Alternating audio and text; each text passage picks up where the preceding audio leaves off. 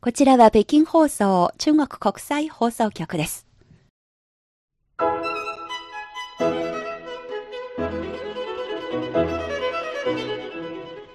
皆さんこんばんは。ハイウェイ北京中国情報ラジオ火曜日2時間目の CRI インタビューご案内の大正円です。各種様々な業界で活躍されている方たちにじっくりとお話を伺う CRI インタビュー。このコーナーは毎月最終週にお送りするのはシリーズ企画日本の自治体職員在中国ジャーヨーのコーナーです。今月ははんなりとした京都府から吉岡正宏さんを北京放送のスタジオにお迎えしています。ようこそ北京放送へおいでやす。どうもこんばんは。はい。吉岡正弘と申します。現在はクレアの日本国自治体国際化協会北京事務所というところに出向しております。所長補佐をしていらっしゃる吉岡さんですが、それでは本題に入る前に、まずは吉岡さんのプロフィールをご紹介します。吉岡正弘さん、京都府城陽市生まれ、2011年3月、神戸大学経済学部卒業した後、4月に京都府に入庁。健康、福祉部、医療科、総務部自治振興課を経て、2017年4月から2018年3月まで、クレア日本国自治体国際化協会総務部企画調査課に出向。そして2018年4月から現在のクレア北京事務所に出向しています。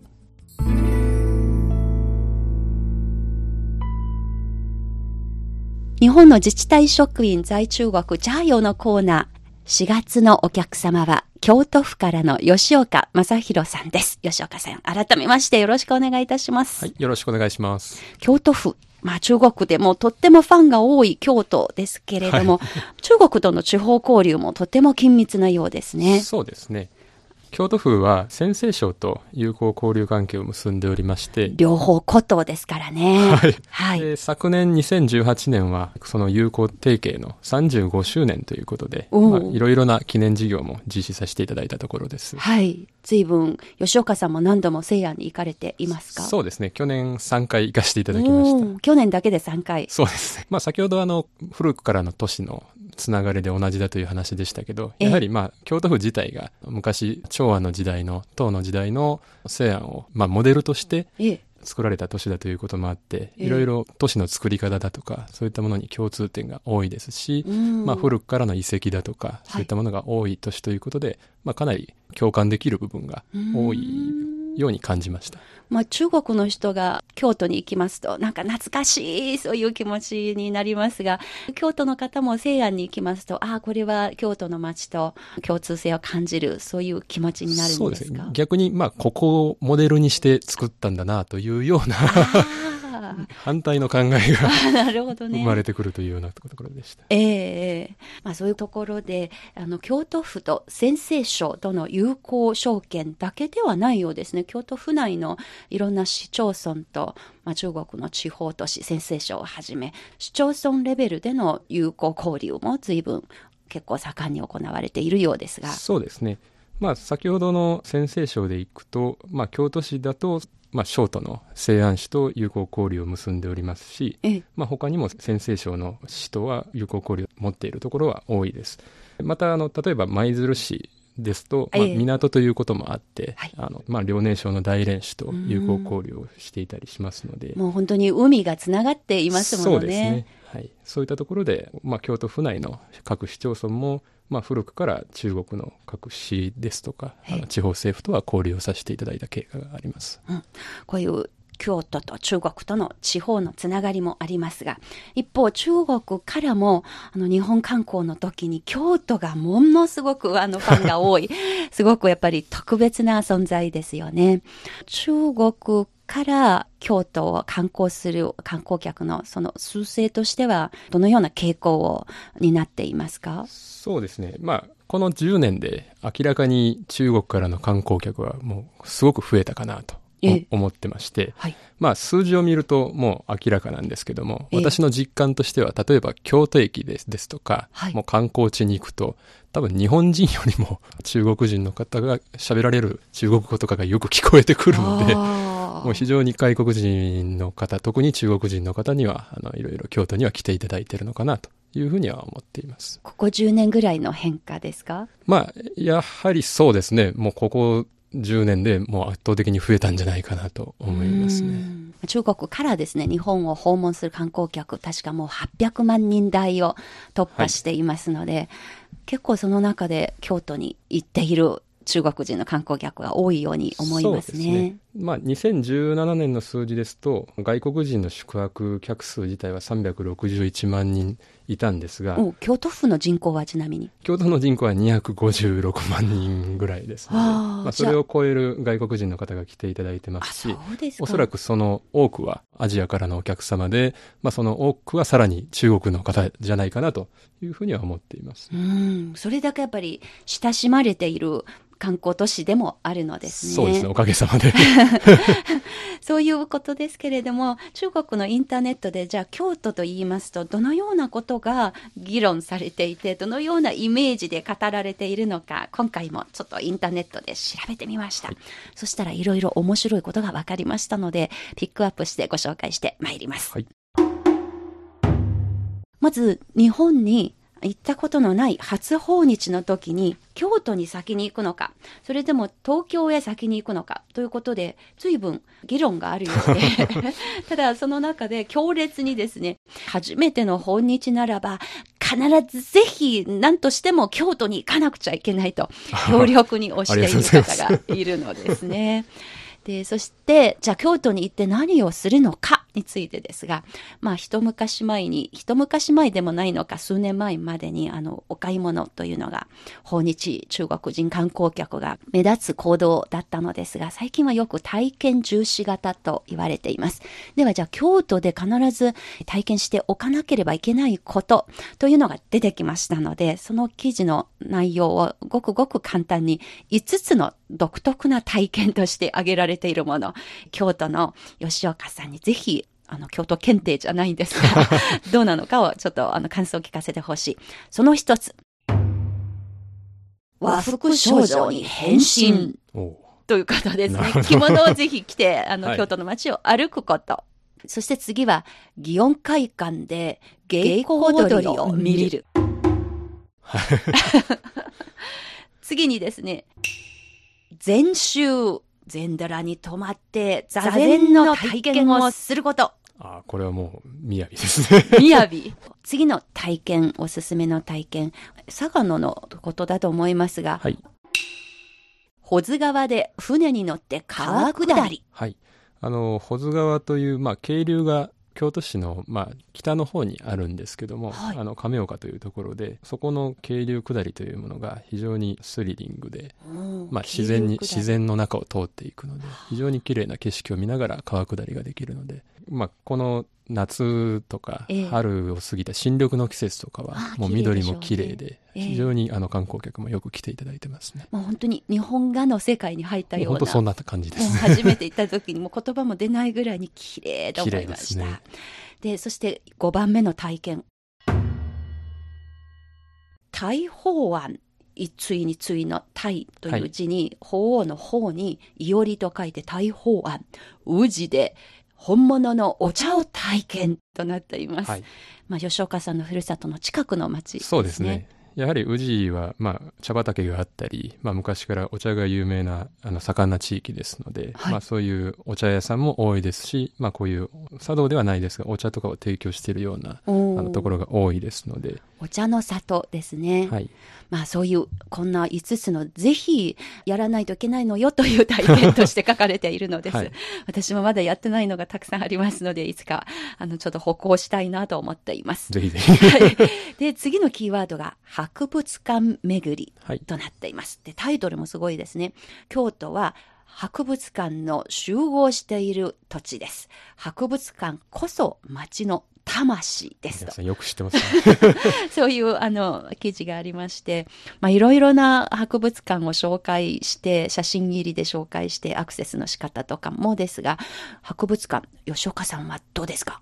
私もあの京都にいた時はよく行ってましたね。はい。あの京都にはあの国立博物館もありますし、えでやはりまあ昔から文化の都として栄えた都市でもありますので、はい。まあ、そういう遺跡の置いてるような博物館もあれば、まあ、京都の文化を紹介するような歴史の博物館もあれば、いろいろな博物館がありますので、ええ。私も好きなのでよく行きましたね。例えば個性的な博物館は、吉岡さんの印象に残っているのは？まあ、私が宇治の近くの出身だということもあるので、ええ。あの、よく耳にするのは、源氏物語ミュージアムというのが、うん。あの、そこの宇治市にありまして、源氏物語にフォーカスしている博物館。まあ、あの、京都は源氏物語の発祥の地でもありますので、ええ。そういう源氏物語の物語の紹介だとか、はあまあ、京都の風土の紹介だとか、ええそういったものを見れるミュージアムが宇治にはあります。いいですね。それを眺めながら、お茶を飲みながら、そうですね。もうその帰りに、あの、食べる抹茶アイスとかは美味しいです。あー抹茶アイスですね。まあそうやって千年の時間をもう下の上で体験もできるし、目でも体験できる素敵な風景になると思います。で、この他にも、あの、本当に細かい、どのぐらいの数ですかね、数えられないぐらいあるかと思いますが。私も数えたことがないですね。うん私も行ったことのある博物館で漫画ミュージアムだとかがありまして、はい綺麗な芝生があること。そうですね。でも印象に残ってますこで皆さんよく漫画を読んでます、寝転がって読めるのが、ねもうなんて素敵なところと。まあ京都はあのアニメと漫画が非常に盛んな地域でもありますので、はいそういう特殊な漫画ミュージアムというようなものもある面白い土地だと思います、ね。土地柄でもあるのですか？はい。確か漫画留学しに行く時の、あの、漫画をややるような大学もあったりするので、ええあと美術大学とか、はいそういうようなものも、あの、多い都市だと思いますね。そういう二次元的な視点から ACG、漫画アニメコミックのファンたち、あのゲームとかの愛好家たちも結構そういう視点での京都の楽しみ方もあるのですね。で、その様々な博物館の中で最近中国のインターネットで特に注目されているユニークな博物館はこれですお。漢字の博物館。漢字漢字ミュージアムですね。えっと、ここの漢字ミュージアムは、あの、3年前にできたところなんですけども、はい私も前は通り過ぎたことがあります。うん。まあ、というのも、あの、ここの漢字ミュージアムは、あの、八坂神社という、まあ、京都の繁華街である四条通りに面したミュージアムですので、はいまあ、非常に観光客とか、あの、そういったものが訪れる地域でありますので、ええまあ、必ず皆さん気づいてるかどうかはわからないですけど、前を通り過ぎた方は多いんじゃないかなと思います。うん確かその廃校になっている小学校の建物を改築して作ったというふうに。聞いておりますね。この漢字ミュージアムに関する記事とかが随分出てきまして、その日本人を涙させるぐらいな陳列があったりとか、そういうタイトルで、あの、そして詳しくその見学した時のことが書かれています。その記事によりますと、まず入ったところにですね、高さ10メートルぐらいの5万漢字塔、中国語では5万とあるという意味なのかどうか、あるいは5万の数のある漢字で作っている塔が、オブジェがあるようですね。それにまず、とても迫力を感じまして、塔の四方には、みっちりと色、形、サイズ、それぞれ異なる漢字がみびっしり置かれていることでできているらしい。はいで、または漢字の歴史に関する絵巻を見られたり、あるいはその人間がじですね、自分の体を使って様々な漢字を自分で作って、まあ、楽しめはいる、うんうんことができるスペースがあったりとか。多分いろいろ工夫を凝らした、そういった展示がされてると思います。ですね。まあ漢字の起源、甲骨文字に関する展示もあったりして、私がこの紹介を見ただけですが、とっても羨ましく思って、まあ漢字のふるさとの中国ですが、そこまで漢字を大事にして、博物館の一つのテーマにして、まだ中国ではそのような博物館あると聞いてませんので、やっぱり日本の方が、まあ漢字、あるいはその古くから、文化を日本に伝えてくれているキャリアの一つですので、その漢字に対するその尊敬、あるいはそれを愛する気持ちが、とてもよく伝わった博物館じゃないかなと、勝手に思いました。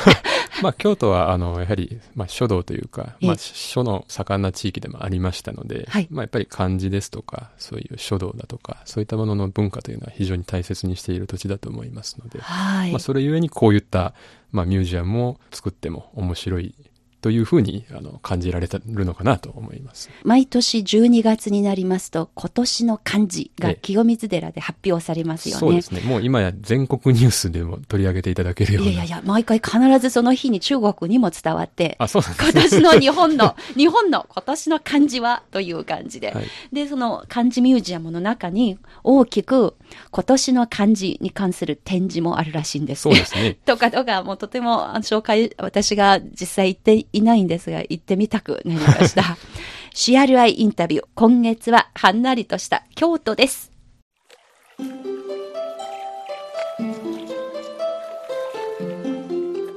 ハイウェイ北京中国情報ラジオの毎月最終週にお送りする日本の自治体職員在中国ジャーヨーのコーナー。今月はこの方に北京放送のスタジオにお越しいただいています。こんばんは、京都府職員で、えー現在は日本国自治体国際化協会、クレア北京事務所に出向しております、吉岡正宏と申します。よろしくお願いいたします。こちらこそ、吉岡さん引き続きよろしくお願いいたします。ずっとおしゃべりしていても話がつきません、京都ですけれども、先ほどは漢字ミュージアムのお話でしたが、今度は味の京都です。こちらもすごいですね。もう京懐石から湯豆腐。これが下の上の京都。まあ、下の上のなんとかかんとか、これ中国では5おうそういう年ぐらい前に とってもとっても流行っていたドキュメンタリーのタイトルですのであそですね、それをもじって下の先にある京都が、まあ、京都の味ですが、湯豆腐が特に紹介されていました。はい。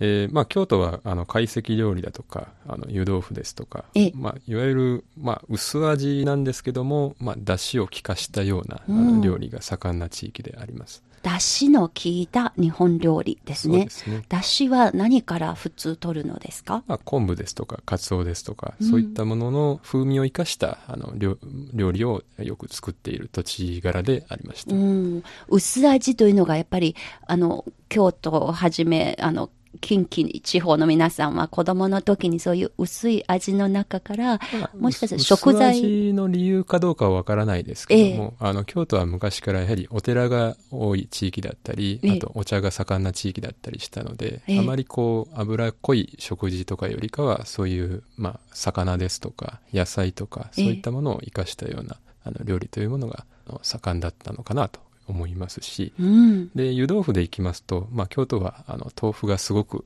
あの、有名な地域でして、うんまあ、それは、まあ、京都の地下水がですね、はい。あの、豆腐に、を作るのに非常に適した地域であったということもあって、ええ。まあ、豆腐が多く食べられてた地域でもありますし、はい。で、先ほどのお寺の話でいくと、お寺のお坊さんたちはお肉たちとかが食べられないので、えーまあ日本でもですか？日本でも食べられないので、うん。まあ、そういう豆腐を、まあ、タンパク質の肉とかの代わりに食べている地域ではあったので、まあ、そういったところから湯豆腐とかの調理方法だとかそういったものが生み出されたという形で京都ではそういう湯豆腐だとか懐石料理とかいうのが非常に有名になったというところですね。吉岡さんも京都の出身なので、やっぱり豆腐類がお好きなんですか？そうですね。もう家で当たり前に湯豆腐を食べてきたのでこのように紹介をいただけると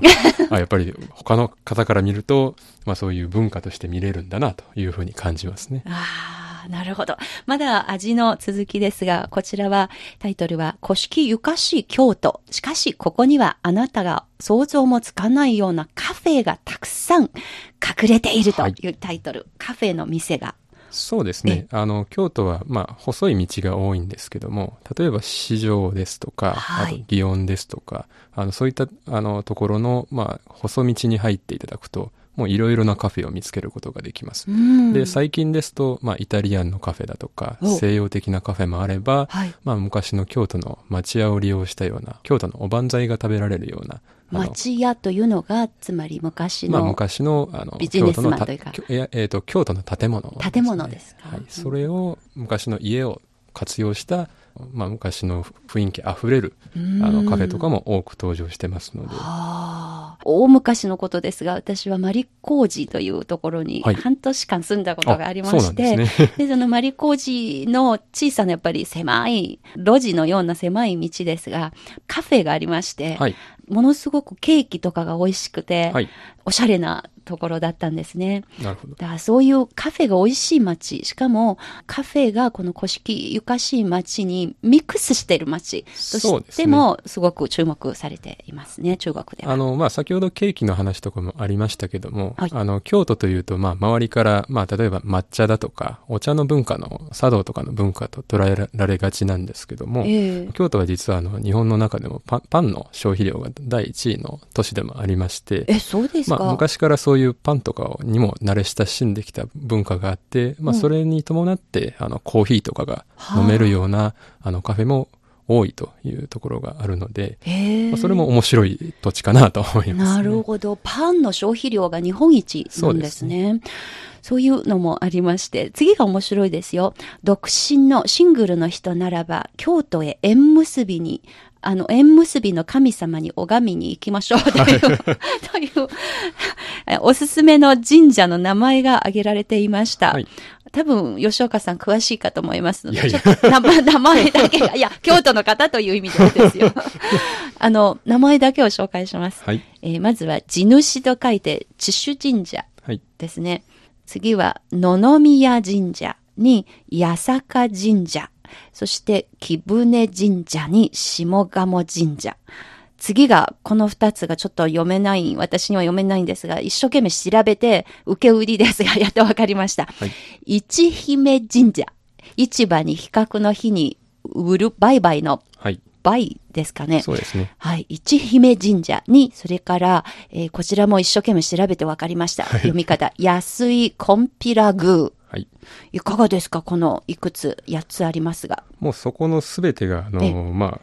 縁結びの、まあ、神様がおられるということで有名な神社でもありますし、ええ、で京都はまあこの縁結びだけじゃなくて、まあ、例えば商売の神様ですとか、はい、学業の神様ですとかやはりまあ神社が多い土地柄でありますので、うんはい、もういろいろな願い事ができるような神社というのはすごく多いですね。私が初めて日本に行った時は京都でしたので、はい、しばらくそこに半年間住んで大学に通っていましたが、やはりその泊まっている場所のすぐ近くに、とってもとっても小さな、本当に辻口のところに、はい。子供のおもちゃのように見えたサイズの仏像がありまして、はい、で、毎朝よ、そこを通りますと必ず綺麗なお水が、あるいは花とかが、ちょっとした供え物がそこにあの、入っていて。それはもう、あの、地元の方々が、まあそういう昔からの文化を大切にして、まあそういうお地蔵さんですとか、お寺とか神社とかですね、そういったものの、まあお世話をしてることも多いですね。まあそういうのも京都の一つの特色ですよね。はい、さて引き続き中国のインターネットで注目されている京都についてですが、こちら、これはマイナーですね。京都に行きますと必ずミスるといけないという店、えー、8つのなんと古着屋さんが紹介されています。よく知ってますね。ね京極にある店が結構多かったんですが、まあ、先ほどの、あの、京極、まあ、新京、新京極通りというところは、もう本当にそういう古着屋さんですとか、まあ、京都の小物ですとか、いろいろなものを売っているショッピング街なんですけども、はい。まあ、やはり中国の方にもそういう有名なショッピング街というものは伝わってるんだなというふうに感じますね。うん。それからですね、私が驚いたのがですね、このタイトルです。漢服で京都散策。漢服というのが、あの、和服に対して漢の時代に中国の当時の人が着ていただろうと思って、今の人が一生懸命作り出している中国の民族一生的な扱いじゃないんですが、でもよくアニメだとか二次元のことが趣味の方たちの間でとっても流行っている大学でも漢服サークルとかがあったりして。そうなんですね。漢服で京都散策。というので、コスプレが好きな人は、京都はもう写真映えしますね。インスタ映えがする場所として。まあ、例えば京都ですと、世界遺産の二条城ですとか、はい、そういったところでよくコスプレのイベントなんかもしてますので、あの、おそらくそういったところで外国人の方にも来ていただいてるんじゃないかなと思います。うん。まあ、まだまだつきませんが、このぐらいにしたいと思います。以上ご紹介した内容からもお分かりかと思います。中国の皆さんにとって、まあ、日本の皆さんももちろん京都大好きな方が多いと思いますが、中国でも自分の好きな仕方で勝手に京都のことを楽しんでいる方が実に多いということが少しでもお分かりになっていただければと思います。CRI インタビュー、今回は京都です。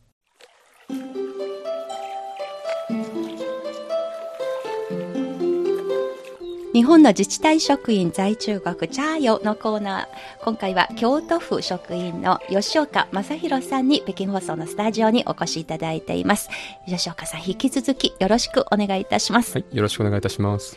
さっきまでは中国ではどういうふうに京都のことが議論されていて、京都がどういうふうに皆さんから楽しまれているのか紹介いたしましたが、ここからですね、吉岡さんの方から京都にもし行かれるならば、ここぞ注目すべき点という視点でお話しいただきたいと思います。はい。えっ、と、まあ、先ほどから話がありましたが、まあ、中国の方にもいろいろな京都の、例えば和服ですとか、お茶の文化だとか、そういったものが知っていただいてまして、ええあのすごく嬉しく感じたところではあるんですが、はい。まあ、私が例えば京都からこの中国に赴任をしてきて、まあ、皆さんに京都の出身ですと言うと、大体の人はあの京都に行ったことありますよと、あおのう。笑顔で言ってくれるんですけどもその多くがまあほとんどが京都市内のお寺、まあ、清水寺ですとか金閣とかそういう有名なところに行かれた方が多くてですね、ええ。で、今回まあ私が PR させていただくとすれば、まあ京都というのは、まあそういう自社仏閣も有名なんですけども、え。まあそれだけではないよというところを言いたいというところがありまして、自社仏閣だけが京都じゃない。ないというところでして、うんまあ実際あの、数字を見ますと、はい京都府のあの先ほどの観光客の数ですとか、ええ外国人の方に来ていただいた数とかいうのはすごく近年増えてはいるんですけども、はい。まあ例えば京都府に来た方の95%が京都市内で泊まられた方だとか、外国人の方も京都市の外に泊まった方っていうのは2%ぐらいしかいなくてですね。ほとんどの方がもう京都市内の世界遺産の清水寺とか、ええそういった有名な地域を見て帰帰られるということが多いんですね。うんでまあ、京都府から来てる私としては、はい先ほどの宇治ですとか、そういった他にも有名な地域がありますというところで、京都府では今もう一つの京都のキャンペーンというものを2014年からしておりまして、はい。京都府を5つの地域に分けて PR しています。でまあ、5つの地域のうち、まあ、1つが先ほどの京都市。はいで、あと4つがですねええ、北部の海に面した地域を海の京都。で、中部を森の京都お。で、南部の地域をお茶の京都お。で、お徳国地域というところがあるんですけど、そこを、えー竹の里お徳国という名前をつけて、京都市の外でもブランド化をした観光の取り組みというものをさせていただいています。なるほど。京都府全体に目を向けてほしいという趣ですね旨ですね。まあ、先ほどの話でつながると、京都にも海があったり、ちょっとそれ意外ですよね。まあ、山があったりするんですよって言ったら、京都市のどこにあるんですかという話をされるんですが。市にはないですが。市にはないんですけど、もう2時間ぐらいのところで、はい。あの、行けるところに海があったり、ええ。えー綺麗な、まあ、森があったり、うん。えー茶畑があったりええ。するというお話でして、ええ。まず海の京都から紹介させていただくと、まあ、海の京都というと、京都府から2時間ぐらい離れたところに、あの、日本海に面した地域がありまして、はい。まあ、例えばそこのエリア内には、日本三景の一つの天の橋立ですとか、はい泣き砂で有名な琴引浜お、あと船屋の景観が見られる稲の船屋など、まあ、め名所が非常に盛りだくさんである地域なんですね。はい。まあ、やはり海に面しているということもあって、海産物も非常に多く取れまして、まあ、例えば丹後の鳥貝ですとか、ええ。マダイですとか、ええ。ハタハタというまあ小魚ですとか、うん。まあ、そういったものが食べられるあの地域でありまして、美味しいところでもありますはい。ね。、でちょうどこの4月の30日から6月の30日はそういうえー海産物とか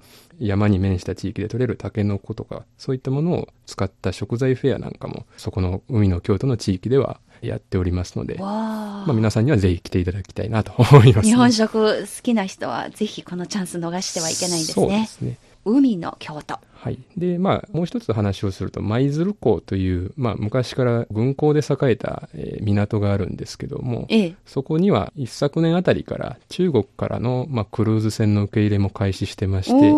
今年の4月の29日には、まあ、上海から初めて来るクアンタム・オブ・ザ・シーズという4000人を超える大型客船を初めて受け入れますし。4000人ですか、はい、一度にですか？そうなんです。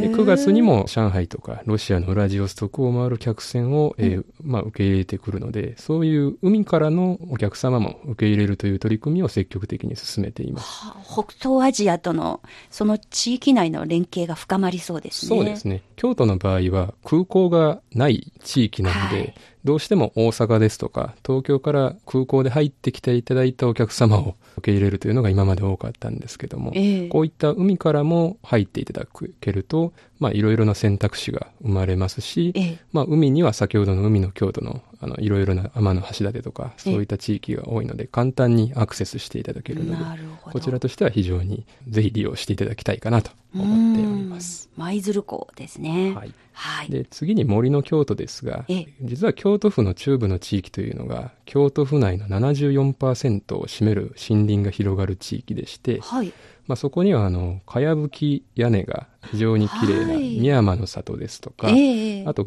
原生林があるような足湯の森などの非常に森が自然の豊かな土地なんですね。それこそもう東山会議だとか、はい、そういう日本画の中に出てくる世界が目の前に広がるのですね。はい。まあ、昔から京都はこととして栄えてきましたけども、ええ、そこに野菜ですとかそういったものを供給してきた地域が京都府の中部でして、え、まあ、例えば京野菜ですとか丹波栗とか黒大豆とか松茸ですとかそういったものの生産も盛んな地域ですので、はい、まあ、やはり農業の盛んな地域ということもあって、まあ、最近では農泊、えー、農業をやっておられる農家のところに宿泊をして、まあ、農業体験をできるような取り組みなどを進めてますし、で、ここの森の京都の地域というのは農林水産省、日本の農林水産省が行うプロジェクトのセーバージャパンの指定地域でもなっておりますので今後ますますそういう農家体験ですとか木工具作りとかキャンプとかですね、まあ、森林が広がる京都ならではの体験というものをまあご用意できるかなというふうに思っています。海から楽しんで森でも楽しめてそしてそしてお茶の京都というところが京都府の南部では宇治茶が盛んな地域でして、えもう宇治茶畑が宇治市以外にも広がっている地域でしてあのその茶畑の景観というものはあの2015年に日本遺産にも指定された非常に綺麗な土地です。うん、絵はがきとかでもよく見かけますね、ポスターなどで。そうです。はい。まあちょうどこの5月ぐらいからは新茶の季節ではありますので、ええ、あのそこの茶畑で採れたようなお茶を体験できるようなグリーンフェスですとか、桜祭りとか茶摘み体験みたいな体験イベントも多く開かれています。いいですね。で、そういう茶畑を見ながらサイクリングできるようなサイクリングコースも充実してまして。もう自転車で回るんですか？そうです。まあ、ここは国際自転車ロードレースのツアーオブジャパン。にも京都ステージの会場にもなってまして、はい、非常にサイクリングの盛んな土地としても世界からも認められてまして、うん、まあ、その中で先ほどの茶畑ですとか、はい、そういった景観ですとか楽しんでいただけるとというところで今 PR をさせていただいてます。いやいろんな魅力満載の京都ですが、そうした中で実はあの中国では最近ですね、もう一つの京都の、もうさらにもう一つの京都、はい、もういくつもの京都になりますが、ものづくりの魅力として、やはり魅力的な街ですごく、はい日本の底力が出ているチャーミングな京都という視点で紹介されているのが、ね、えクリエイティブな産業が最近京都に突然密集してきたという記事が掲載されていまして、はい、その記事によりますと、つい4月に入ってからの配信ですが、日本では LINE をはじめ、各種クリエイティブな、あるいは IT とかを活かし IT 技術を活かしたベンチャー企業とかが最近ものすごく京都に集中してオフィスを作ったりとかしているという噂で、しかもその京都の伝統的なものづくりを活かした形での新しいデザイン、若者向けのそういう工夫の商品も随分いろいろ開発されているという、そういう全くこれまでの観光客の目に映った京都と全然違うイメージの京都が紹介されていて、はい、ちょっとその記事を読読んででびっくりしました。これも京都なんですね。そうですね。京都は昔からあるような織物ですとか、はいあの、いわゆる京都の昔の伝統工芸品みたいなものを作っているというイメージがあるんですけども、それ以外にも最新技術ですとか、ええ。まあ、例えば任天堂さん。ですとか、島津製作所さんですとか、はい。まあ、古くからではないですけども、まあ、世界にも誇れる技術を持っている企業なんかも多くありますし、はい。先ほどの伝統工芸品とかの企業もですね、積極的に、例えば着物だけじゃなかったり、木工、漆器とかだけじゃなく、はいいろいろな現代の生活に合わせたようなインテリア商品だとか、はい。そういったものも生み出してたりしますので、京都というものはイノベーションも盛んな地域だと思っています。まあ本当にそれはお寺ばっかりの京都というイメージではとても語れないようなところですよね。まあもちろんそのお寺が物語っている悠久な歴史こそこれらの新しいイノベーションが生み出された土壌だと思いますが、まあ今日は本当に気ままに京都をめぐって吉岡さんとおしゃべりをさせていただきました。まあ主に中国では京都がどういうふうに紹介されているのかを一つの視点に、えー進行させてまいりました。まあ、ごくごく浅い観光客としての感想もあれば、そして、まあ、イノベーティブな京都という、まあ、その紹介記事の内容を見るだけでも中国の人が京都を見る目がどんどん深まってきていることの、その一つの表れでもあると、私がこの記事を読みながらそう思いました。京都の魅力はとてもこの37分の時間で語り尽くせるようなものではありませんので、ですねええ、またぜひぜひ中国では京都どう見られているのか、また京都と中国とのその交流の最新の様子を紹介しにいらしてください。はい、ありがとうございます。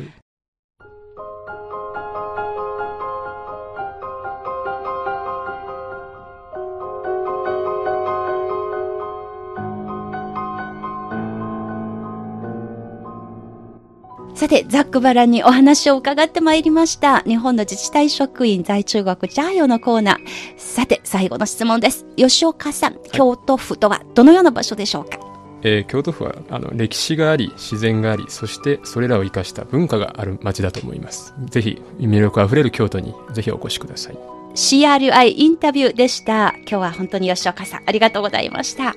りがとうございました。ということで今日の番組、ここまでのご案内は私、大正円でした。それでは皆さん、さようなら。再见。